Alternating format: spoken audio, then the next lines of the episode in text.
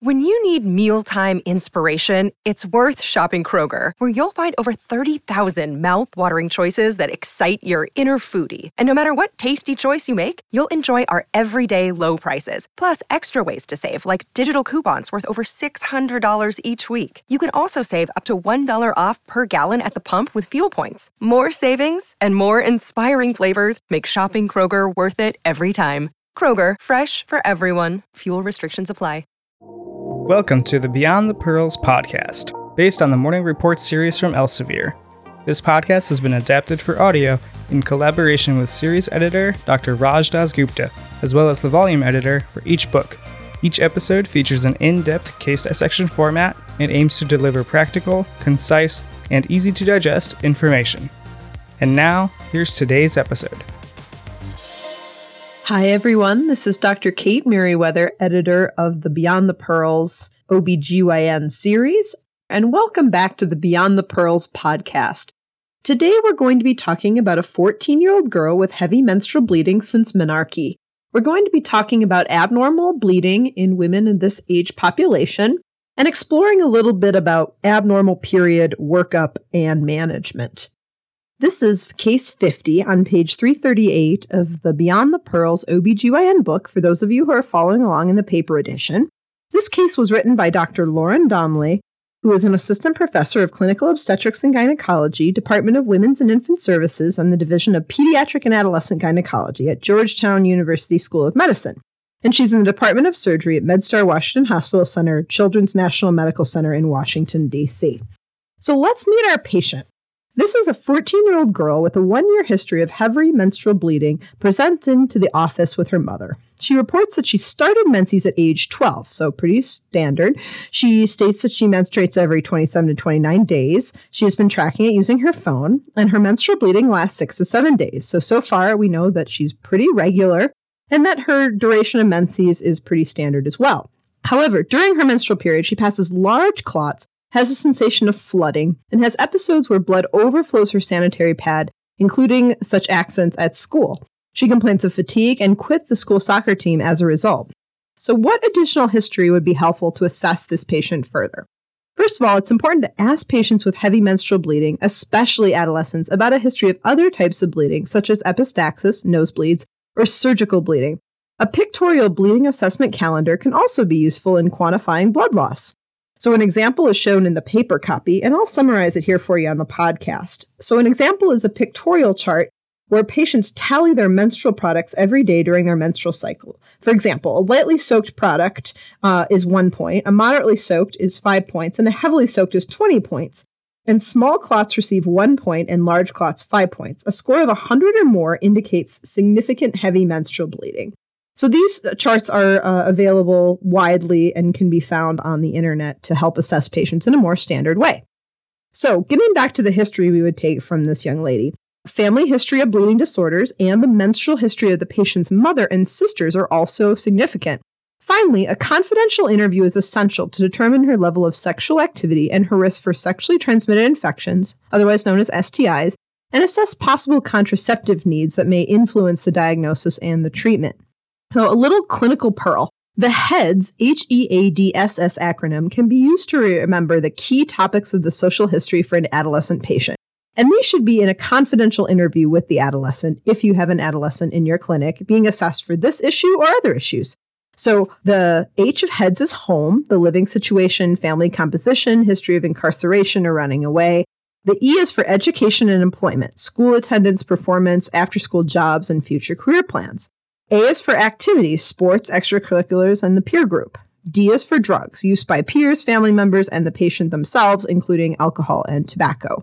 S is for sexuality, sexual orientation, number of partners, contraception, history of STIs, sexual abuse, or sexual assault as a victim. The second S is for suicide or depression. Depressive symptoms such as self harm, cutting, suicidal thoughts or plans are very important to capture from adolescents, as this is such a common morbidity and mortality in this population. So let's go back to our patient. We take this thorough history, and the patient and her mother report that she had a tonsillectomy at five years old, which was uncomplicated. But she does report a history of frequent nosebleeds and easy bruising. Her mother had a postpartum hemorrhage when she delivered her daughter and has since had an endometrial ablation for heavy menstrual bleeding. During a confidential interview, the patient denies any past sexual activity and does not intend to have sex anytime in the near future. So, what's the differential diagnosis of abnormal uterine bleeding in an adolescent like this one? Remember, she's only 14 years old and she started her menses at 12. So, abnormal uterine bleeding, or AUB, can be the result of heavy menstrual bleeding or intermenstrual bleeding. The mnemonic PALM COEIN, P A L M C O E I N, is used to remember the potential etiologies of AUB, just as with adults. But the most common etiologies are different in adolescents, so keep that in mind. Structural causes and malignancy, the PALM portion of the PALM COEIN system, are extremely rare in adolescent women. However, psychological and physiologic causes of the COEIN portion are more common. Ovulatory dysfunction secondary to immaturity of the hypothalamic pituitary ovarian or the HPO axis are particularly common in adolescents. Pregnancy related uterine bleeding and STIs, like cervicitis or pelvic inflammatory disease, can also cause AUB in this age group. Any adolescent female with a history of heavy AUB resulting in anemia, transfusion, or severe symptoms should be evaluated for a bleeding disorder because 10 to 62%, I know that's a wide range, but as much as 10% at a minimum, of adolescents that have heavy menstrual bleeding have an underlying coagulation disorder. So, very important to evaluate this for and screen, do the testing. We'll get to that a little bit later in this chapter. So, going back to our patient, on physical exam, her temperature is 37 Celsius, blood pressure is 115 over 64 millimeters mercury, heart rate is 75 per minute, respiration rate is 14 per minute, and oxygen saturation is 99% on room air. Very normal vital signs. Her height is 63 inches and weight is 114 pounds for a body mass index of 20.2 kgs per meter squared, which is a normal BMI. She is well developed, well nourished teenager and no apparent distress. Her conjunctiva are pale. There are no ecchymoses or petechiae noted on her skin, and her cardiac and pulmonary exams are normal. Her abdomen is soft and non tender with no palpable masses. A limited genitourinary exam reveals normal external female genitalia, Tanner 4 development, a patent vaginal opening, and an estrogenized hymen. An internal exam is not performed given the patient's young age. Keep in mind, there's no indication to do an internal exam of the vagina or of the pelvis, such as a bimanual, in a woman that doesn't have indications for, say, cervical cancer screening or indications that they might have some sort of adnexal mass. So, what laboratory tests or radiology studies could be ordered in evaluation of this patient? In addition to the physical exam that we already did, a female with heavy menstrual bleeding needs to be evaluated for possible anemia, so doing a complete blood count. Iron studies and ferritin should be added if anemia is found on the CBC. For the evaluation of heavy AUB since menarche, like in this patient, coagulation studies are recommended. Remember that 10 to 62% of them have coagulopathy. If menstrual bleeding patterns are irregular, so cycles last less than 21 days or longer than 40 in an adolescent patient, an endocrine workup might be considered, including thyroid stimulating hormone TSH, prolactin, follicle stimulating hormone known as FSH, luteinizing hormone or LH, and androgens, which are testosterone, DHEAS, and 17 hydroxyprogesterone, 17 OHP. So, once again, the workup for endocrine includes TSH, FSH, LH, and androgens. For patients who are sexually active, STI screening is indicated, and all menstruating females with AUB, regardless of their report of sexual activity, do need a urine pregnancy test. Never forget the urine pregnancy test. Imaging of the female pelvis is not always indicated because structural abnormalities such as leiomyomata uh, and endometrial polyps are pretty rare in adolescent women. An ultrasound might be helpful to evaluate the ovaries in a patient in whom polycystic ovarian syndrome PCOS symptoms manifest.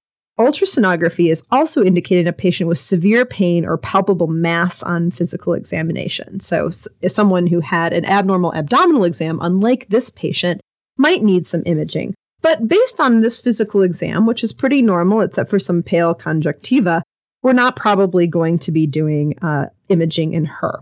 However, should this patient be evaluated for a bleeding disorder? Yes, for example, von Willebrand's disease, or VWD, is the most common bleeding disorder diagnosed in women and often presents as heavy menstrual bleeding at the time of menarche, just like this woman is reporting. Reported prevalence ranges from 1 to 2% among African American girls with heavy AUB and 10 to 20% among Caucasian girls with heavy menses. Patients may have a history of recurrent epistaxis, nosebleeds, or easy bruising, but not necessarily. Platelet function uh, dysfunction disorders can also be present in heavy bleeding at the time of menarche. The laboratory evaluation for VWD is a panel of three tests von Willebrand's factor, or VWF, antigen. So, VWF antigen, von Willebrand ristocetin cofactor activity, and factor VIII activity. Platelet function tests such as bleeding time, like prothrombin time, and the partial thromboplastin time, PTT, are needed to diagnose a platelet dysfunction disorder. So this patient has need for that workup.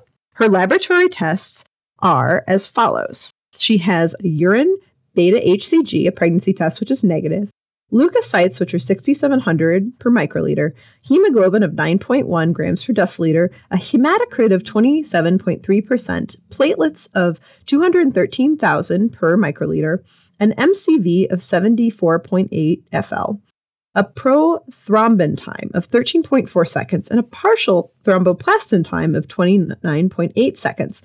She has a TIBC, a total iron binding capacity of 412 micrograms per deciliter. Serum iron is 34 micrograms per deciliter and ferritin is 5 ng per ml. Her von Willebrand factor activity is 24 IU per DL, and her von Willebrand ristocetin cofactor activity is 28 IU per DL. Her factor 8 activity is 67%. Ultrasound imaging is not recommended in this patient at this time. After the results you receive, you meet with the patient or mother to discuss the diagnosis and the treatment plan. What you do is you inform the patient that her diagnosis are von Willebrand's disease because of her abnormal von Willebrand's labs and iron deficiency anemia because of her low hemoglobin and hematocrit with low iron studies.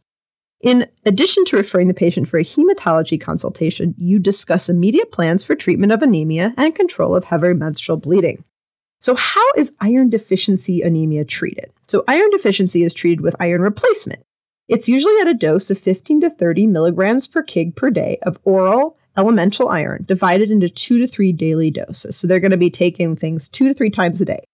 Iron supplementation is given in the form of ferrous salt tablets such as ferrous sulfate, which is usually 325 milligrams and contains 65 milligrams of elemental iron, ferrous gluconate, which is 325 milligrams and contains 36 milligrams of elemental iron, so little over half of what the ferrous sulfate had, or ferrous fumarate, which is also 325 milligrams and contains 105 milligrams of elemental iron, so the most elemental iron uh, per the 325 tablet.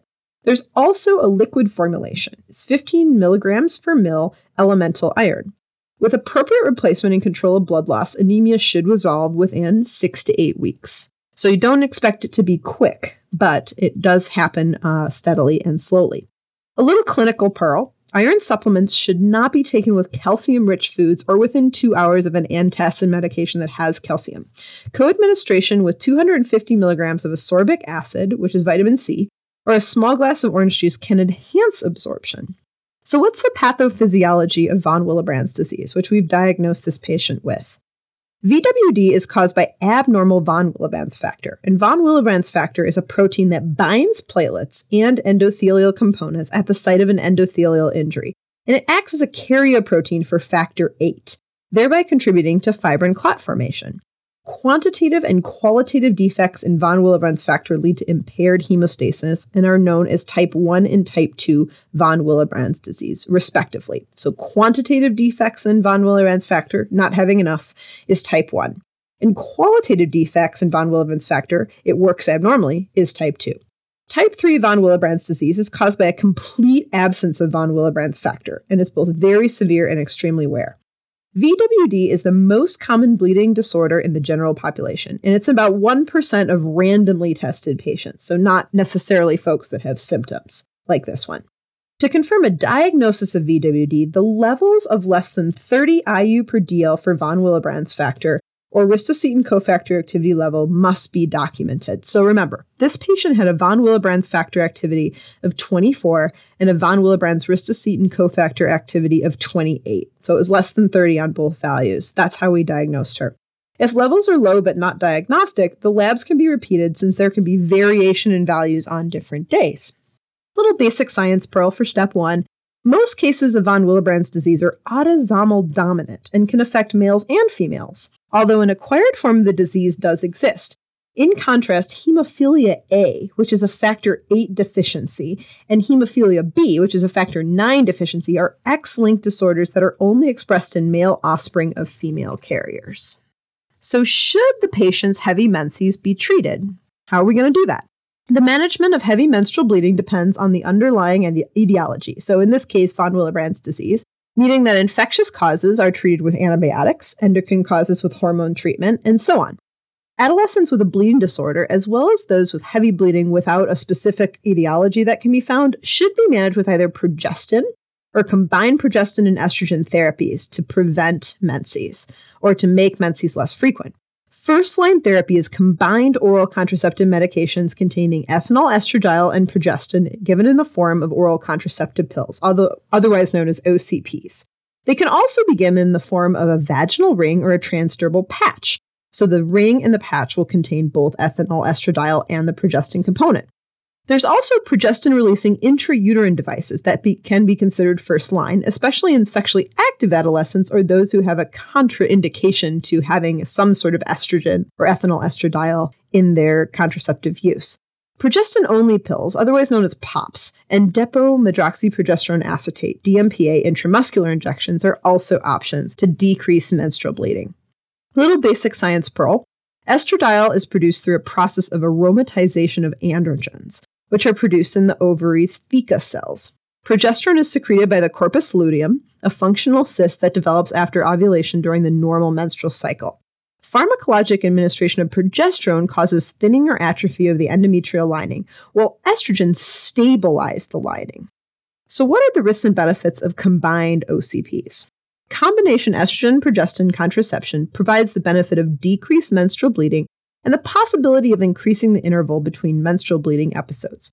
With use for at least five years, there's a significant reduction in the future risk of ovarian cancer and endometrial cancer.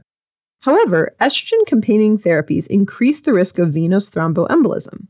Patients with a family history of VTE, personal known thrombophilia, or personal risk factors such as a poorly controlled diabetes mellitus, or chronic hypertension should consider progestin only therapies. So let's go back to our patient for a minute now that we know what the options are.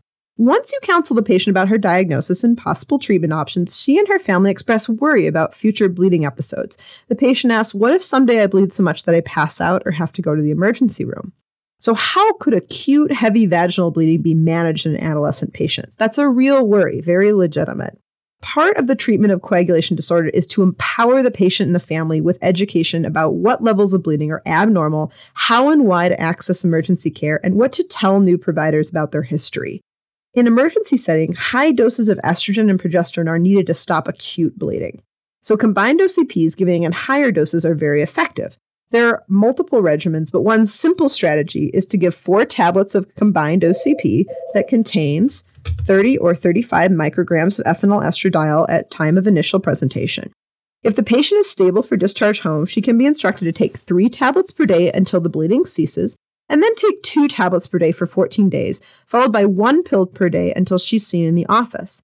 It's important to instruct the patient to only take the active pills in the package and discard the placebo pills. Alternative treatments for heavy emergent bleeding are intravenous estrogen or high dose progestins. Patients who are also hemodynamically unstable will need administration to the hospital. Adequate intravenous access and fluid resuscitation would be necessary, and transfusion with packed red blood cells may be necessary if indicated. So, basic science pearl, along with being a clinical pearl, in von Willebrand's disease, like our patient has, von Willebrand factor defects prevent platelet cross linking, so, transfusing more platelets will not allow a patient with von Willebrand's disease to improve their coagulation, because no matter how many platelets you have, they can't cross link. For this reason, patients with this disorder do not benefit from other transfusion products like cryoprecipitate. For episodes of hemorrhage, factor VIII concentrates, which also contain von Willebrand factor, such as Humate P, can be used to treat them. So let's talk about this patient one last time. This patient elects to start using therapy with combined OCPs. Due to her diagnosis of VWD and iron deficiency anemia, you recommend continuous OCPs and iron replacement. She returns after three months and reports that her menstrual bleeding is significantly decreased, and she's been compliant with her iron supplementation. Remember, we expect it to take six to eight weeks for her to improve with her anemia. Repeat laboratory studies then are reasonable, and in her, they reveal a hemoglobin level of 11.1 grams per deciliter and a hematocrit of 32.2%. You advise her to continue her OCPs and take a daily multivitamin containing iron. So now let's go beyond the pearls, a little extra information. First, Tranexamic acid is an antifibrinolytic medication that decreases plasmin formation and fibrinolysis. It's approved by the U.S. Food and Drug Administration, the FDA, since 2009 for the treatment of heavy menstrual bleeding, and it's used in a dose of 1,300 milligrams orally, three times per day, for a maximum of five days during bleeding. Second, many factors conspicuously influence the findings in von Willebrand factor laboratory studies. We talked already about how they can vary day to day. Exogenous estrogens, such as OCPs, can falsely increase the detected activity and quantity of VWF, as can exercise and stress, interestingly. Also, patients with type O blood have von Willebrand factor levels about 25 to 30% lower than other blood types, so that's something to think about. Synthetic vasopressin, um, which is desmopressin or DDAVP, stimulates the release of VWF into the plasma, so that can be used to treat VWD. Patients can receive factor VIII or concentrates of DDAVP in emergencies or prior to surgeries to give them 8 to 10 hours of improved clotting if they needed, say, an invasive procedure. So let's summarize our case with this young lady. This was a 14 year old girl with heavy menstrual bleeding since menarche, a history of easy bruising, and a family history of heavy menstrual bleeding who presented to your office and had prolonged bleeding times, decreased factor VIII and von Willebrand factor activity, and iron deficiency anemia, her findings were consistent with VWD. She was started on OCPs and had a more regular menses with less heavy bleeding, and she takes oral iron with improvement in her anemia and iron studies when she followed up a few months later. You educated the patient and her family, very importantly, on VWD and prepared them with a plan to access medical care and receive treatment in the event of the bleeding emergency. Thank you for listening to the Beyond the Pearls podcast from Inside the Boards. This podcast is executive produced by Christopher Brightigan and Dr. Patrick Beeman. This podcast is intended for educational purposes only and is not medical advice. Ars longa, vita brevis.